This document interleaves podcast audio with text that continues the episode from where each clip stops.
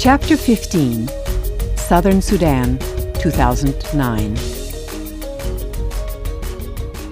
Even though the water spraying out of the borehole was brown and muddy, some of the little boys wanted a drink right away, but their mothers held them back. The men kept on working with the drill.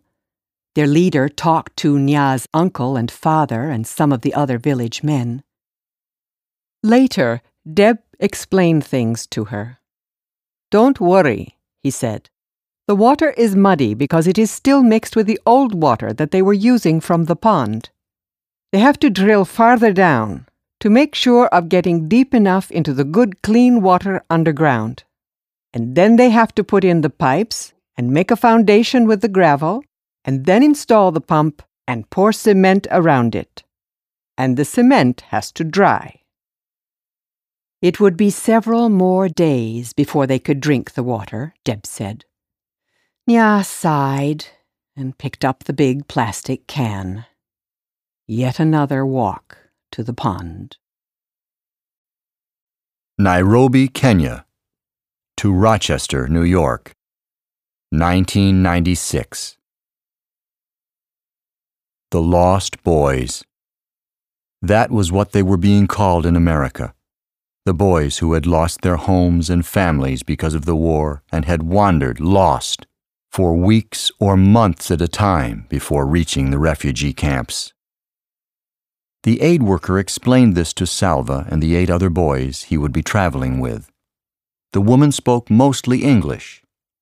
Sometimes she said a word or two in Arabic, but she did not speak that language well.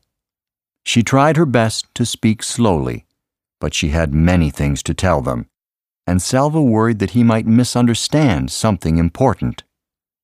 They rode in a truck from the I F O refugee camp to a processing center in Nairobi, the capital city of Kenya. Endless forms had to be filled out. Their photos were taken. There was a medical examination. It was all a blur to Salva, for he was too excited to sleep, which made him too tired to grasp everything that was happening. But there was one clear moment when he was given new clothes. In the camp, he had worn an old pair of shorts and an even older t-shirt. He had taken as good care of them as he could, but there were holes in the shirt, and the waistband of the shorts was stretched out and threadbare. The camp workers handed out clothing whenever donations came in, but there were never enough clothes for those who needed them. Now Salva's arms were piled high with new clothes.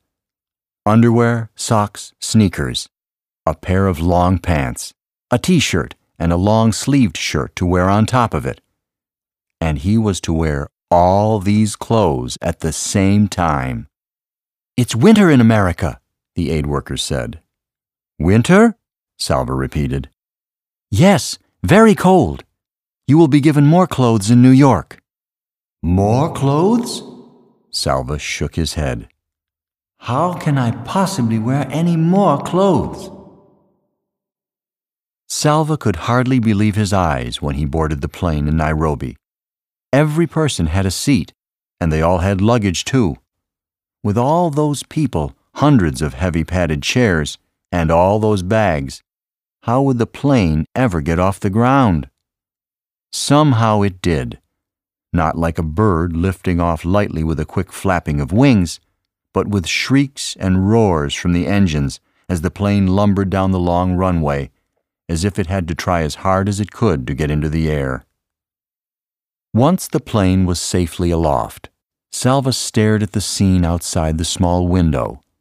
The world was so big, yet everything in it was so small. Huge forests and deserts became mere patches of green and brown.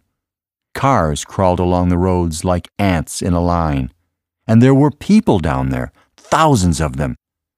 But he could not see a single one. "Would you like a drink?" Salva looked up at the woman in her neat uniform and shook his head to show that he did not understand. She smiled. "Coca-Cola? Orange juice?" Coca-Cola. Long ago, Salva's father had once brought a few bottles of Coca-Cola back from his trip to the market. Salva's first taste had been startling, all those bubbles jumping around in his mouth. What a rare treat it had been.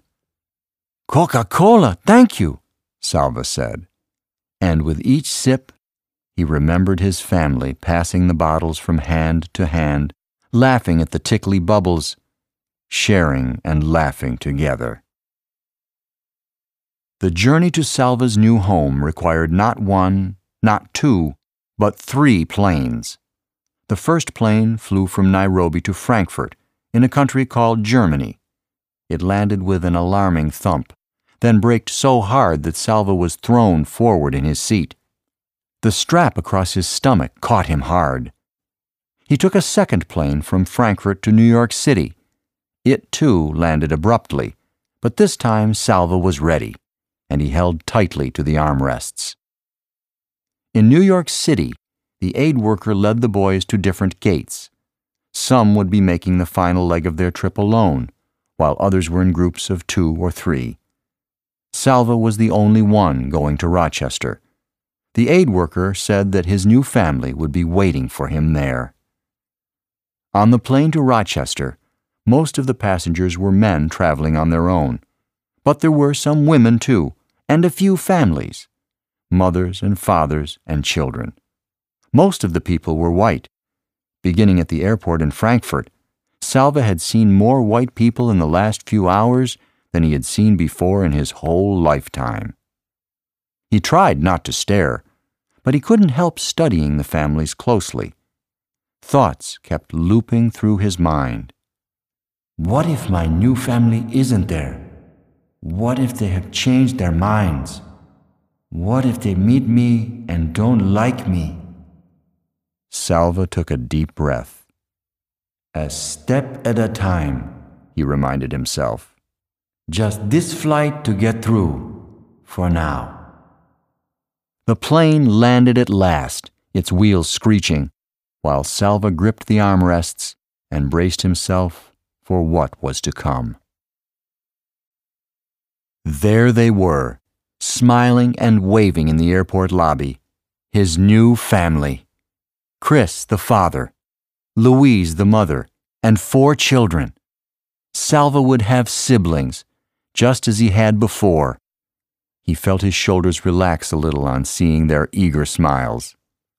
Salva said, "Hello," and "Thank you," many times, for in his fatigue and confusion, these were the only words he felt sure about. He could not understand what anyone was saying, especially Louise, who spoke so quickly that at first he was not sure she was even speaking English. And yes, they did have more clothes for him. A big puffy jacket, a hat, a scarf, gloves. He put on the jacket and zipped it up. The sleeves were so bulky that he felt as if he couldn't move his arms properly. He wondered if he looked very foolish now, with his body and arms so fat and his legs so thin. But none of the family laughed at him, and he soon noticed that they were all wearing the same kind of jacket. The glass doors of the airport terminal slid open. The frigid air hit Salva's face like a slap. Never had he felt such cold before. In the part of Africa where he had lived all his life, the temperature rarely dropped below seventy degrees. When he inhaled, he thought his lungs would surely freeze solid and stop working. But all around him, people were still walking and talking and moving about.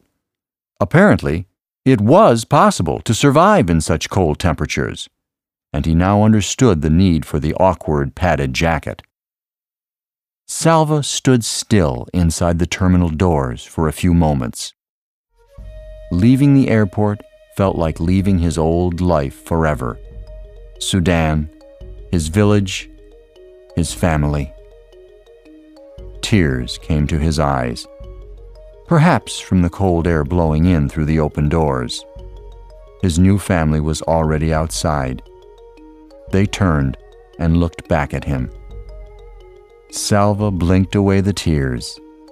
and took his first step into a new life in America.